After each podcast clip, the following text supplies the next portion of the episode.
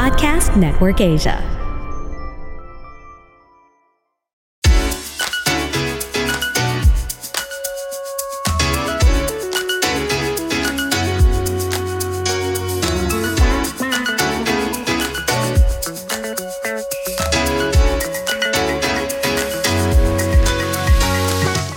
Nagkatampuhan ang mag-best friend ng magka-love life ang isa.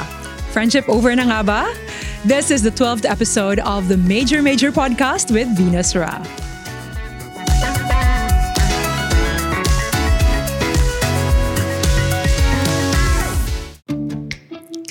Before we read today's letter, I just want to say hi to our virtual live audience via Zoom.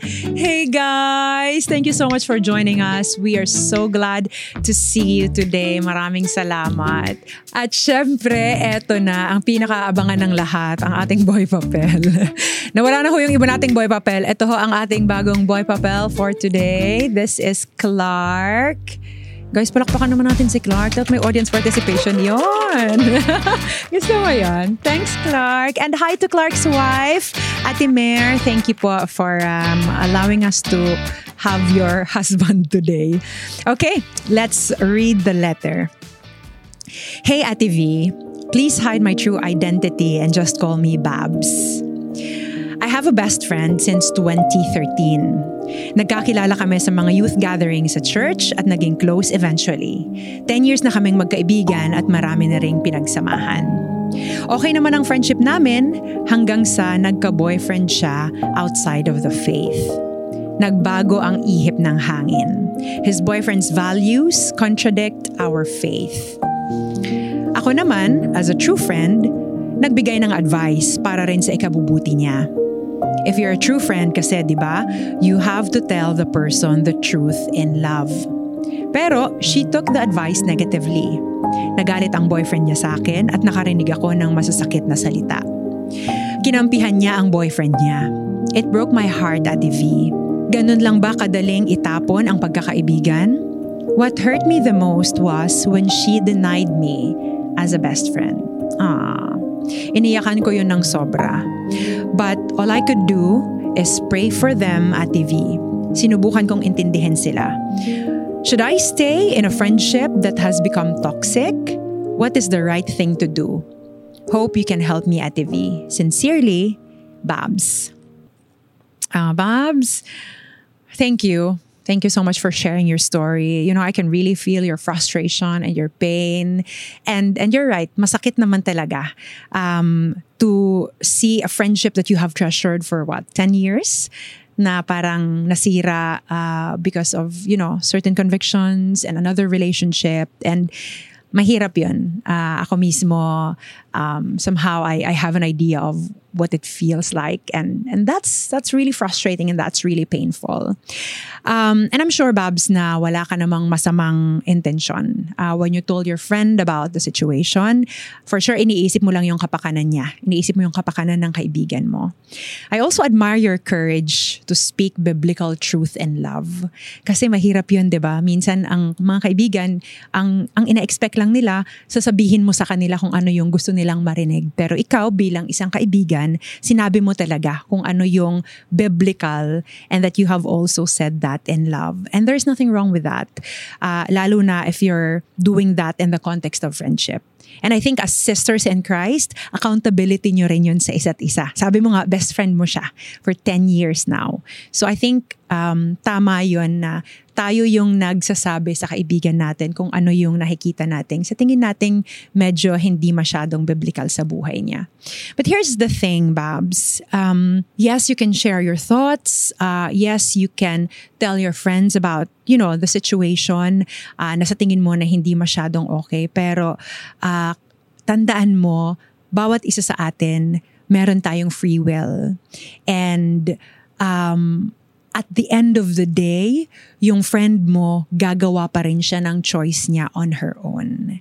Um, okay na magbigay tayo ng advice, tama yon. Pag nakinig yung binigyan natin ng advice, that's good. Pero pag hindi siya nakinig, um, at least you have done your part. I think it's enough that you've said your piece, uh, binigyan mo siya ng solid biblical advice, at dapat maintindihan niya rin where you're coming from. Pero kung paano niya tatanggapin yung advice na yon, that's beyond your control. Tandaan mo yun, Babs. Um, this is when we should be mindful of our boundaries. Kapag may kaibigan tayo na nagsistruggle sa isang area ng buhay niya, um, take into consideration ano yung pinagdadaanan niya sa totoo lang iniisip ko, Babs, um, kumusta kaya yung uh, spiritual maturity nitong friend mo na to?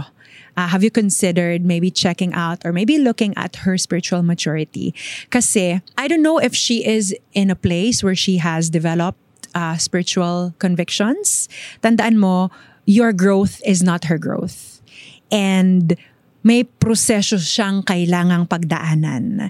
Uh, at yung proseso na yon hindi natin pwedeng madaliin. Sometimes, uh, tayo, nakadevelop na tayo ng convictions, pero baka yung kaibigan natin hindi pa ganun ka-mature in the faith, na hindi pa siya nakaka-develop ng uh, spiritual convictions niya. And we cannot impose our convictions to our friends.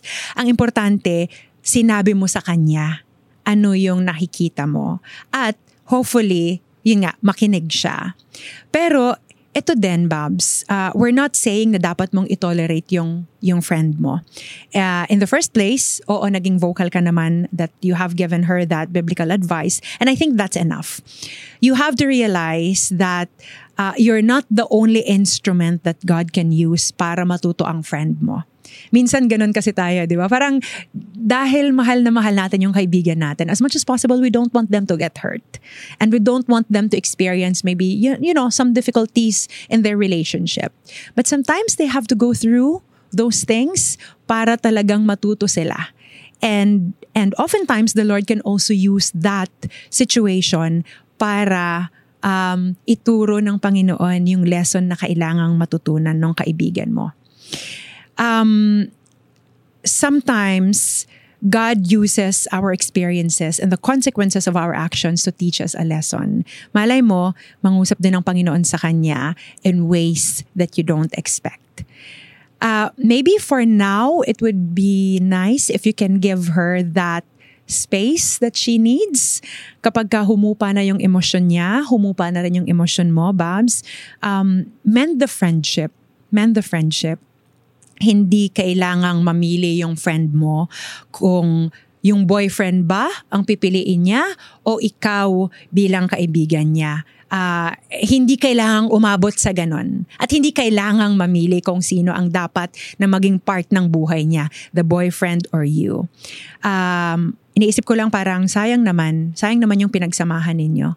Pag-usapan ninyo, hopefully, someday makapag, makapag heart-to-heart talk kayo at pwede kayong humingi rin ng tulong sa mga spiritual mentors ninyo. Minsan pag hindi na aayos ng tayo lang, um, it might need another person's perspective. Yung someone uh, who is also mature in the faith na pwede tayong bigyan ng advice.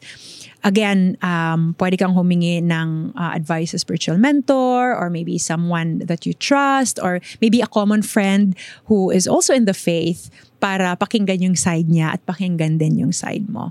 But again, uh, Babs, I'm so thankful uh, to you for sharing this story and sharing your thoughts. At saka, na-appreciate ko yung heart mo para sa friend mo. Sa totoo lang. Kasi, yun nga, you call her your best friend.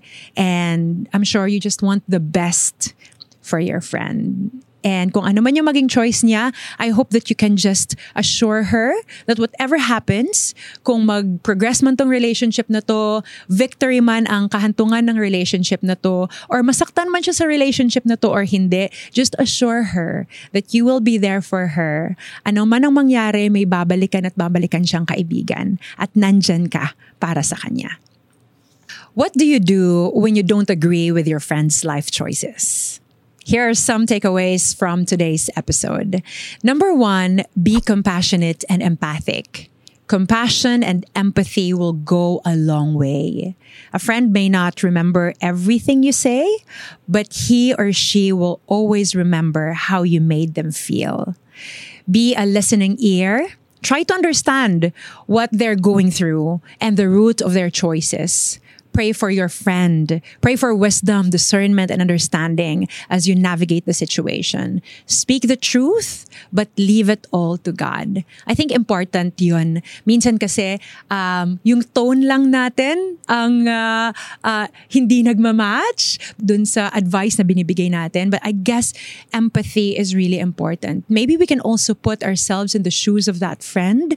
Um, anong magiging choices natin kung tayo yung nandun sa situation niya. And if tayo yung nasa situation na yon, makikinig din kaya tayo dun sa advice na binibigay sa atin. So, uh, compassion and empathy is also important.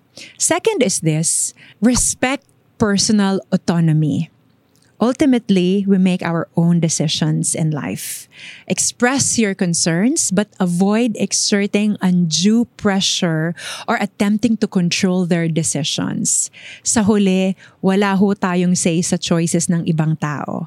People are accountable for their own choices. And I think pag binigyan natin sila ng space to, um, you know, sometimes make some mistakes, Minsan, minsan uh, dun sila talaga natututo. Pagka nagkamali, na-realize nila yung mga bagay na dapat hindi pala nila ginawa, babalik sila sa atin at sasabihin na, actually, you know what, I should have listened to what you said. Pero hopefully when they go back to us and they have realized things, wag na nating sabihin, I told you so. Minsan, um, it would be just nice to you know, uh, hear them out, listen to the things that they have learned, and then move forward. Kasi kung kaibigan talaga natin sila, yung, kaibi- yung pagkakaibigan na yon, dapat mag-continue yon. For sure, uh, we will also make mistakes. Sila din nagkakamali din. Pero sa journey na yon, maganda na yung nagkamali ka, kaibigan mo pa rin yung kaibigan mo. Nung tama yung decision mo, kaibigan mo pa rin yung kaibigan mo. So during the ups and downs of your journey, nandyan pa rin yung friend na tinuturin mong best friend. And hopefully, um, we'll respect that personal autonomy. This is the third one. Seek guidance from mentors or leaders. If the situation remains challenging, consider seeking guidance from trusted mentors or church leaders. They can provide additional insights, wisdom, and support, and to help you get past that difficulty. Minsan kasi pag, you know, we're very familiar with with one another. Um, minsan natitrigger na tayo konting ano pa lang, uh, facial expression, or minsan tone ng voice, or hindi pa natin napapakinggan lahat ng nangyari dun sa kaibigan natin, yung situation na buo. Parang meron na kaagad tayong um, advice na gusto nating sabihin. But it would be nice to have another person to really listen and hopefully give another perspective. Um, sometimes over over familiarity can uh, uh, keep us from really listening to what is being said. Kasi alam na natin eh, alam ko na yan, alam ko na yan kasi ginawa mo yan kasi ganito yung nangyari. Pero kung may ibang taong nakikinig and that person is also godly and that person uh, can also give a biblical advice, mas maganda na marinig din natin yung perspective ng tao na yon. So, those are some of the things that we can uh, carve out from today's episode. And before we go, I just want to say hi to our virtual live audience again via Zoom. Maraming salamat guys for tuning in. Thank you for listening. If you have some friends, sama niyo yung mga friends niyo next time. Sabihin niyo, ito talaga yung totoong nangyayari pagka sinushoot ang podcast na to. Meron kayong, may sarili kayong insight. Um, but thank you again for tuning in. We are so, so appreciative of your time and your effort for today.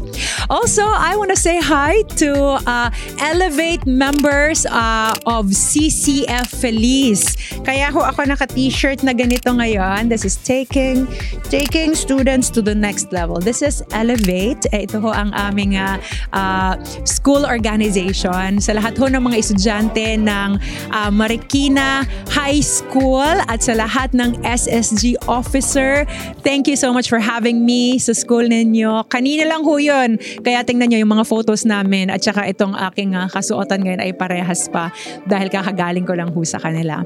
Again, follow us on Instagram and TikTok and keep sharing our episodes on Spotify, YouTube, and Apple Podcast. Ako ho si Ate V, always here to listen and to think things through with you. Till the next episode of the Major Major Podcast with Venus Ra.